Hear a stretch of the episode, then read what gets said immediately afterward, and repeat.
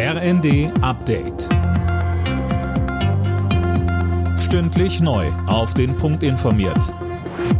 Ich bin Tom Husse. Guten Abend. In ganz Deutschland wird heute an den ersten Jahrestag des russischen Angriffs auf die Ukraine erinnert. Zehntausende Tote, zerbombte Städte, Millionen Flüchtlinge sind die Folgen bis jetzt und es ist kein Ende in Sicht. Bundespräsident Frank-Walter Steinmeier sagte bei der Gedenkstunde auf Schloss Bellevue, wir Deutsche, wir bewundern den Mut, die Kraft und den Willen der Menschen der Ukraine und wir stehen in Solidarität an ihrer Seite.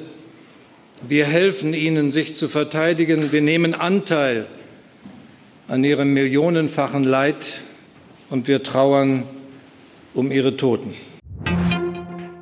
Deutschland stockt bei den Leopard 2 Panzern für die Ukraine nochmal auf. Laut Verteidigungsministerium sollen vier weitere davon geliefert werden.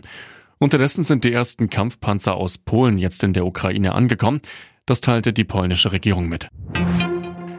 Kommende Woche stehen neue Warnstreiks im öffentlichen Dienst an. Das hat die Gewerkschaft Verdi angekündigt. Grund sind die stockenden Tarifverhandlungen.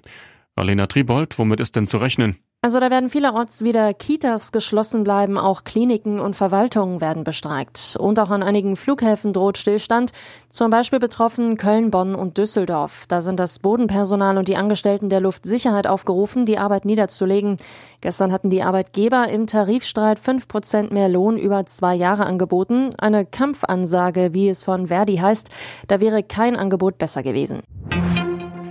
Die Aufträge in der Baubranche sind im vergangenen Jahr um fast 10 Prozent zurückgegangen. Der Zentralverband Deutsches Baugewerbe fordert deshalb Investitionsanreize von der Politik, damit aus der Konjunkturdelle kein tiefes Tal wird.